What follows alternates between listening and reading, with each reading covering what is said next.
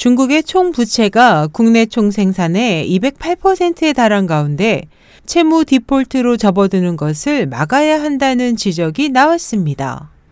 현지 시간 2일 블룸버그 통신은 중국의 총 부채가 2008년부터 3분의 2가량 늘어나 이 같은 상태에 직면했고 생산자 물가는 43개월째, 소비자 물가 지수도 지난해 중반부터 각각 하락하기 시작했다고 전했습니다.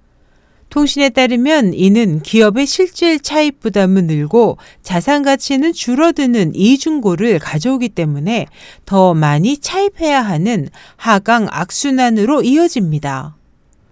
이에 대해 UBS 그룹의 홍콩 소재 왕타오 중국 이코노미스트는 블룸버그에 문제의 근본적 개선을 위해 통화 완화뿐 아니라 국유 및 민간 기업 개혁도 중요하다면서 새로운 성장 동력을 확보하고 과다 설비와 부실 기업을 퇴출해야 하며 은행의 부실 채권 부담도 줄여야 한다고 말했습니다. 메커리 증권의 홍콩 소재 레리 후 수석 중국 이코노미스트도 블룸버그에 이를 위한 개혁은 많은 위험 부담이 따르고 정치적으로도 쉽진 않지만 수출 정체와 부동산 투자 고갈, 중공업과 원자재 생산이 위기에 빠졌기 때문에 새로운 성장 동력을 위해 감수할 수밖에 없다고 주장했습니다.